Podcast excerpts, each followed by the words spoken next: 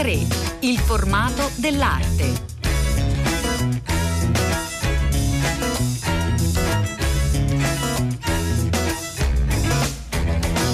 Buongiorno, buongiorno e ben ritrovati a tutti da Elena del Drago. Oggi vi portiamo a Torino, almeno con l'immaginazione, per prepararvi al grande weekend, alla grande fine settimana dell'arte che in realtà comincia giovedì eh, 31 pe- fino a eh, domenica. Eh, la città si muove, cominciano moltissime eh, mostre interessanti grazie a due fiere, eh, tre fiere anzi, di cui adesso racconteremo almeno in parte. C'è Artissima, naturalmente, è arrivata la ventiseiesima edizione, la fiera eh, italiana dedicata esclusivamente al contemporaneo che ogni anno aggiunge un nuovo tassello e poi una eh, fiera più giovane ma molto molto agguerrita, capace di abbattere i eh, limiti temporali e dunque portarci dalla contemporaneità invece all'arte antica senza barriere, senza confini. E questa è Flashback che comincia sempre giovedì 31 eh, fino a domenica. Noi siamo con Ginevra Pucci che intanto saluto. Buongiorno, benvenuta. Buongiorno, grazie. Ginevra Pucci che insieme a Stefania Poddig eh, appunto ha inventato proprio Flashback, arrivata al suo settimo anno? Sì, settimo anno, compie sette anni quest'anno Flashback con un'idea eh, molto eh, vincente e appassionante proprio per chi ama l'arte che può spaziare tra i secoli, tra le latitudini in un unico eh, luogo. E ecco innanzitutto vorrei chiederle come, come vi è venuto in, eh, l'idea di in un mondo iper specializzato anche dal punto di vista dell'offerta artistica eh, di invece proporre ecco qualcosa che spazi così eh, tanto nei secoli. Sia io che Stefania abbiamo lavorato negli anni per l'arte di tutti i tempi, quindi abbiamo lavorato sia per l'arte antica, abbiamo seguito numerose mostre con la soprintendenza del Polo Museale Napoletano, abbiamo eh, lavorato per l'arte contemporanea, e, ma soprattutto abbiamo amato tantissimo Gino De Dominicis, artista prematuramente scomparso, per noi un mito, abbiamo, abbiamo basato la qualità di tutta la fiera eh, Gino in un'intervista che gli venne fatta, il quale gli veniva chiesto che differenza c'era tra l'arte antica e l'arte contemporanea, rispondeva nessuna differenza perché è come vedere una Bugatti che passa per la strada e non spostarsi perché non veniamo investiti soltanto perché è di un'altra epoca e quindi tramite va bene questo è il claim l'arte è tutta contemporanea ma comunque riflettendo sulla necessità di avere un panorama eh, molto più ampio di quella che era la storia dell'arte, ma soprattutto di fruire le opere indipendentemente dal periodo storico in cui erano state create, visto che l'importanza era la, il fruitore, cioè l'opera non esiste senza qualcuno che la guardi, eh, la stessa Marina Abramovic no, ripete nelle sue numerose performance l'artista è presente e la presenza nel momento eh, rende l'opera immortale. Prima di entrare in questa settima edizione di Ginevra Pucci vorrei soffermarmi proprio su questa vostra passione per Gino De Dominicis che è un artista importante di cui forse non si dice, non si racconta ancora abbastanza vi vorrei sentire la vostra di esperienza. Proprio la settimana scorsa alla Gamma di Torino c'è stato un bellissimo intervento di Elena Volpato eh, proprio su Gino De Dominicis nella parte della, della, videoteca, quindi c'erano due video molto belli e che consiglio a tutti di, di andare a vedere. Eh, Gino De Dominicis non ha non ha appartenuto propriamente a una corrente periodo, nel suo stesso periodo c'è stata prima l'arte povera e poi la transavanguardia, quindi non essendo facilmente inquadrabile come tutti gli artisti che non, non, non, riusciamo a inserire all'interno di una corrente, è sempre difficile per quanto riguarda i gallisti portare avanti il lavoro anche internazionalmente. E Gino De Dominis era un personaggio, era un artista molto riflessivo, eh, le sue potevano sembrare delle butade mentre erano realmente, c'era realmente un grandissimo interesse per quello che era l'immortalità, l'importanza dell'opera. E noi, io e Stefania, ne siamo rimasti affascinate nei nostri studi e quindi quando è stato il momento di, di, di, di, creare il nostro momento creativo eh, abbiamo anche tra virgolette utilizzato De Dominicis eh, per, il, per, i nostri fini, i nostri scopi diciamo. Ecco Ginevra Pucci, in effetti eh, siete giunta a, a, questa settima edizione, gli avete dato un titolo che abbastanza potrebbe essere ispirato da Gino De Dominicis, Gli erranti. Sì, il, il, titolo di quest'anno sicuramente quando si parla di una, poi comunque di una tematica eh, le, i vari tasselli poi concorrono a formare un puzzle, a formare un unico racconto che poi è il racconto che cerchiamo noi di fare in questi anni di flashback. Noi ogni anno eh, nuovo, titoliamo la cioè l'edizione in modo diverso, eh, sono tutti capitoli di, un, di, un'unica storia, quest'anno gli erranti, eh, propriamente le, il titolo è stato preso da un libro eh, di fantascienza dei fratelli Strugaschi, che sono poi gli stessi che hanno scritto Stalker, il film che poi è stato interpretato Culto. da Tarkovsky. Sì. Sì. gli erranti, naturalmente poi l'interpretazione e l'utilizzo che noi facciamo del titolo, che poi esattamente in inglese era The Time Wanderers, e tra- fu tradotto dall'Urania i passi nel tempo. Mm.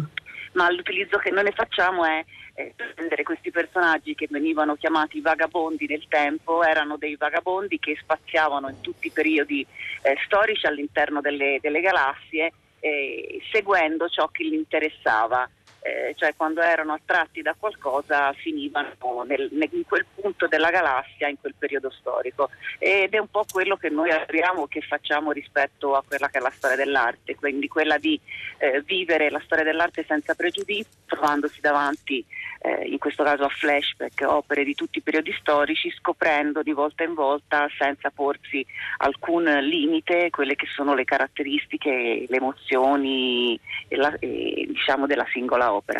Quali sono, Ginevra Pucci, le cose più inaspettate, le opere, i momenti più inaspettati che troverà chi deciderà di visitare Flashback? Ma allora, con l'idea che di quest'anno che è quello dell'errare, quindi è un po' l'idea anche del, val- del vagabondaggio da un lato e dell'errore dall'altro, perché poi il termine erranti ha in sé mm. stesso anche l'idea di poter sbagliare e per questo dire cosa trovare esattamente è non dare la possibilità al pubblico di fare i propri errori e di trovare quello che, che, che vuole, diciamo, perché la scoperta deve essere, deve essere personale. Detto ciò, eh, Flashback è strutturata, eh, ha un percorso anche dal punto di vista dell'allestimento eh, molto legato al tema di quest'anno. Eh, abbiamo, oltre alle gallerie che presenteranno opere, faccio un esempio, abbiamo addirittura un'opera del, del, del Vasari che si dice che si sta studiando che fosse addirittura parte del soffitto della casa del Vasari, dello stesso Vasari, ma detto ciò ecco, l'idea degli, er, dell'errante è quello di lasciare libero il, il fruitore, lasciare liberi i visitatori di poter errare quindi diciamo, l'idea è che sia anche una sorpresa, che sia una scoperta passo dopo passo. Almeno una ce ne vuole dire Ginevra Pucci, una cosa davvero così che colpirà l'attenzione eh, dei nostri ascoltatori che, che andranno a Torino.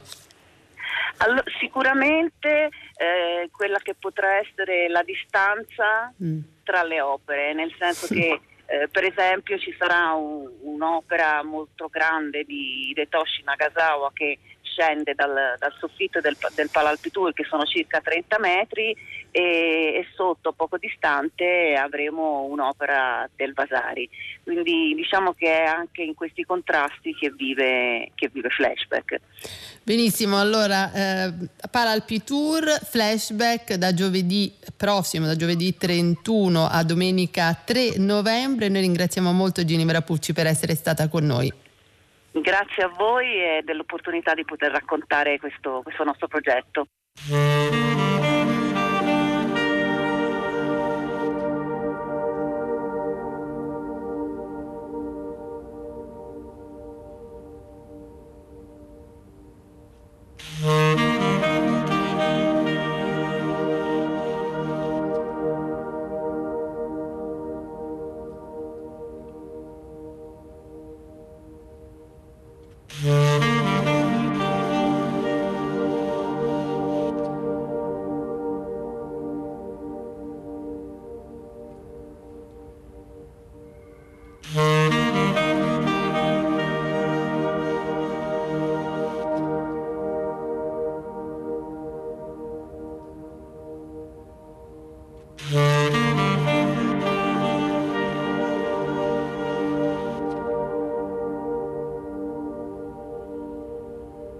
Mm-hmm.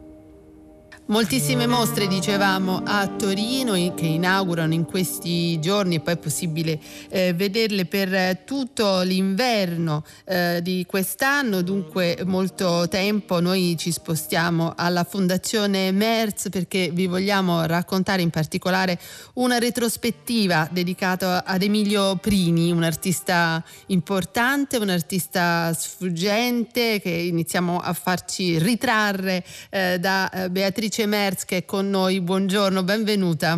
Buongiorno, buongiorno a tutti. Dunque questa grande mostra che è possibile visitare fino al 9 febbraio e che Beatrice Merz cura insieme a Timotea Prini. Dunque chi era innanzitutto Emilio Prini? Allora, Emilio Prini è un personaggio, come, come si è detto, molto particolare, è stato uno, eh, un artista che ha fatto parte fin dall'inizio, proprio dagli esordi del gruppo dell'arte povera. Eh, poi per la sua pratica, il suo modo di essere appunto un po' sfuggente e anche eh, possiamo dire contraddittorio, ma in, in senso buono del termine, mm, sì. eh, ha cercato eh, sempre delle vie di fuga.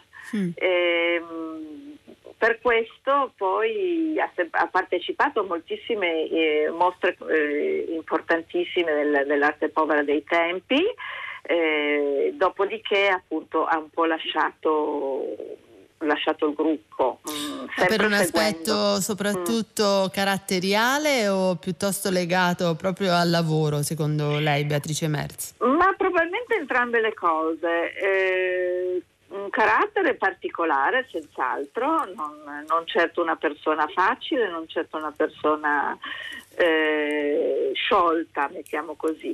E dall'altro lato anche proprio per la sua pratica artistica, eh, una pratica che ha sempre messo in discussione ogni cosa che, che lui stesso eh, programmava un aspetto importante eh, da raccontare eh, di Prini è proprio anche la capacità, lei diceva, di vie di fuga, eh, mm. cioè appunto di eh, cercare di andare anche sempre altrove, Beatrice Merz.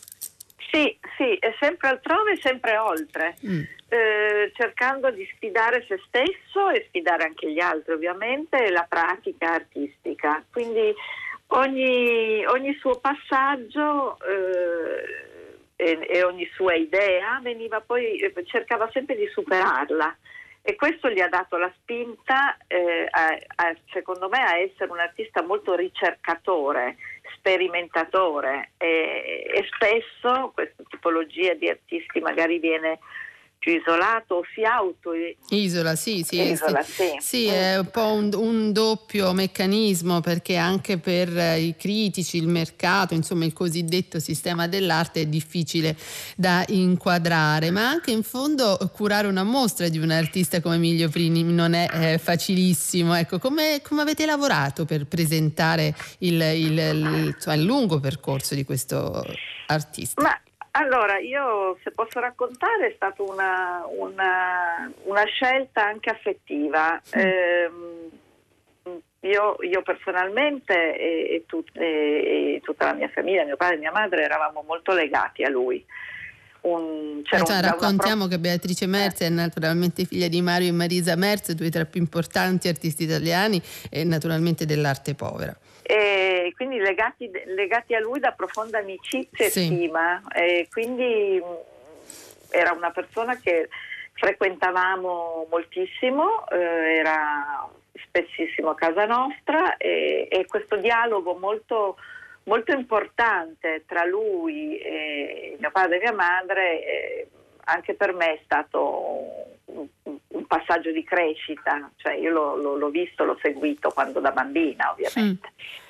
E quindi quando poi è mancato qualche anno fa mi è rimasto questa, questa eh, curiosità di andare a, a, a, conoscerlo anche meglio sul, sul, piano, sul piano artistico.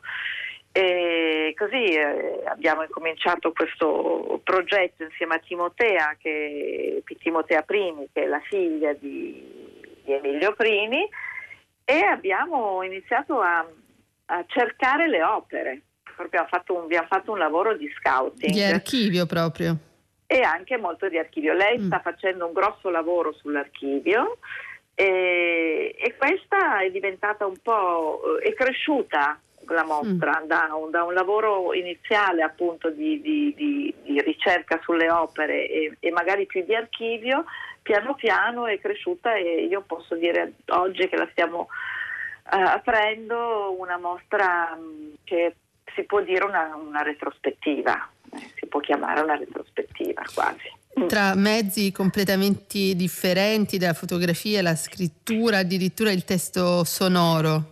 Primi nel suo lavoro non ha tralasciato nessun mezzo eh, e questo è anche un, un, aspetto interessante. Non si è fermato e non si è focalizzato su un mezzo visivo proprio perché ha questo aspetto della ricerca e della sperimentazione, mm. per cui ogni volta era una prova. Poi eh, un altro aspetto della mostra che sarà particolarmente interessante da toccare con mano è proprio mm, questo desiderio, questa spinta di Emilio Prini di arrivare quasi alla negazione dell'opera Beatrice Merz.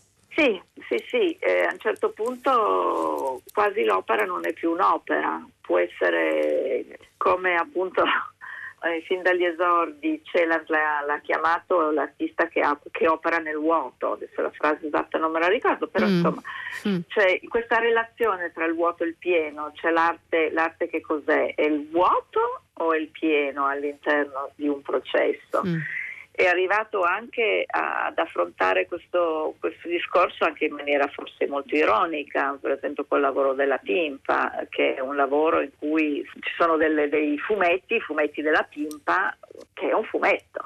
Sì. Quindi non c'è nessun intervento artistico, tu cura.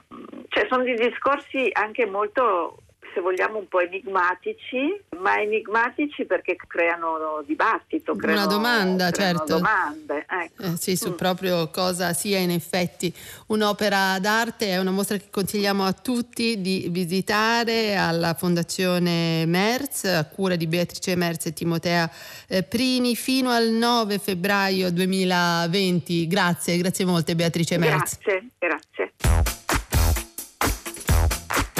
Pagine d'arte.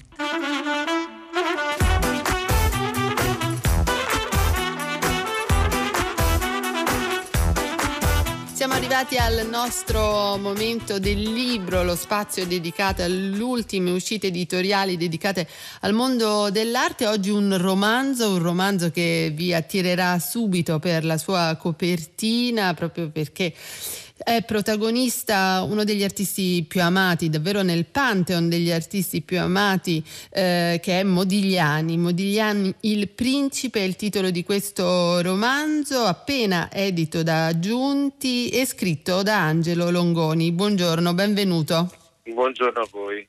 Ecco dunque Angelo Longoni è drammaturgo, regista, appunto scrittore. Eh, ecco come, come, si è avvicinato alla figura, cosa l'ha attratta anche se insomma una vita più letteraria e romanzesca di Modigliani è difficile immaginarla, quindi immagino che questo aspetto sia stato centrale. Beh, eh, Modigliani ha una vita estremamente eh, condensata e, e, e complessa. Eh, è, un, eh, è, un, uomo estremamente eh, affascinante, ma anche tormentato e dolente, perché fin da ragazzino ha, sofferto di eh, tubercolosi. Voi sapete che la tubercolosi in quegli anni, nel, all'inizio del Novecento, era la principale causa di morte in tutta l'Europa. E, eh, quindi ha dovuto convivere eh, sempre con questa malattia e dietro i suoi modi trasgressivi, eh, amante delle donne, dell'alcol e delle droghe, in realtà si nascondeva una fragilità estrema dovuta a eh, un'infanzia difficile dovuta a questa malattia. Anche la figura eh, materna è, piuttosto cruciale no? nello sviluppo di Modigliani. E la, la, figura materna è la prima delle donne della sua vita. Mm. Eh, in realtà eh, lui, eh, cioè io parlando di Modigliani parlo di, di tantissimi eh, tipi di donne, perché eh, i principali rapporti che lui ha avuto nella sua vita sono stati quelli con le, con le donne e le donne sono anche l'oggetto della sua arte, perché i, le, i visi meravigliosi di Modigliani con i colli allungati e soprattutto i nudi eh, di Modigliani sono i, tra i quadri più famosi del Novecento. E la donna sia nell'arte, quindi nei suoi quadri, sia eh, nella sua vita è stato l'elemento principale ed è delle donne eh, che si parla in, in, questo romanzo. Sono state molte, eh, tutte con non so, alcune con eh, dei rapporti davvero cruciali. Ce, ce, le vuole raccontare? Allora, io ho scelto di raccontare quattro donne fondamentali, diciamo donne che hanno a che fare con i sentimenti amorosi. Poi naturalmente nella vita di, di, di Amedeo eh, c'è la madre, la sorella, insomma ci sono altre figure femminili, ma eh, quelle di cui lui si innamora eh, sono sostanzialmente quattro. Kiki de Montparnasse, mm. che è una figura storica della bohème parigina, una modella famosissima prostituta occasionale, diciamo, una donna che non si faceva eh, scrupoli o problemi a unirsi eh, agli artisti che frequentava. Lui la incontra una sera, dopo poco tempo che è arrivato a Parigi, e la difende da alcuni uomini ubriachi e poi le chiede di fargli da modella e, e nasce un'amicizia erotica che durerà tutta la uh, permanenza di Amedeo a Parigi e, e la figura di Kiki è eh, simbolicamente importantissima nella vita di Modigliani perché è lei che insegna a, ad Amedeo tutti gli atteggiamenti liberi, disinibiti dell'ambiente sì. artistico bohemien. La bohème, una maestra di bohème. fa sì. amare la, l'ashish, l'oppio, l'assenzio e, e, insomma lo porta un po' sulla strada sbagliata, ma sempre con grandissimo affetto, restandogli sempre vicino anche quando lui eh, si innamora di altre donne. Mm. E chi, chi, è l'essenza stessa della, della bohème parigina, perché è stata la modella di Fujita, di Marrei, è stata la modella di tutti i, i, i pittori de, dell'epoca. Beh, sì. Non aveva un buon rapporto con Picasso, però, perché diceva che a lui non servivano le modelle perché faceva col cubismo, faceva degli sgorbi. E allora, non apprezzava il cubismo. Non Kiki, apprezzava no. il cubismo perché non la usavano come modella. Super. No, Kiki è veramente un personaggio straordinario che racconta quella Parigi eh, in modo perfetto. Poi, insomma, nella vita di Modigliani c'è la figura di Jean che probabilmente è un po' no, centrale Jeanne è la donna che arriva per ultima, che lo, lo cura dalle, eh, dai dispiaceri sentimentali e affettivi che lui ha subito con Anna Akhmatova e, prima e con Beatrice Hastings successivamente. Jeanne è una donna eh, amabile, eh, lo calma, lo tranquillizza. Con lei lui riesce a pensare a un futuro e aspettano anche una bambina che hanno e mettono insieme una famiglia vera, ma purtroppo la salute di, di Amedeo è minata dalla tubercolosi e eh, tra alti e bassi eh, lui non riesce a sostenere i momenti di difficoltà, non li sostiene psicologicamente, non li sostiene fisicamente fino alla tragedia finale alla fine i due amanti non possono resistere alla morte dell'altro. Un... Eh, ecco Longoni, un'ultima domanda prima di lasciarla andare, ma eh, il principe, perché ha scelto di chiamarlo, di intitolare questo libro Modigliani il principe? Amedeo era un uomo molto bello, eh, con uno charme straordinario e con dei modi eh, educatissimi, specialmente quando era sobrio. Quindi nel momento in cui mette piede a, a Parigi, tutti cominciano a chiamarlo anche in modo divertito eh, il principe, il principino e lentamente il principe eh, si trasforma in un bohemien, però non riesce mai a perdere, questo lo dice eh, anche Picasso, non riesce mai a perdere quell'aria un po' aristocratica che gli arrivava dalla sua provenienza familiare, da una madre estremamente colta, eh, illuminatissima per essere all'inizio del Novecento, una donna colta che aveva resistito alla mancanza di suo marito eh, facendo, allestendo una scuola mm. e insegnando fin dal, da, da, bambino il francese a suo figlio.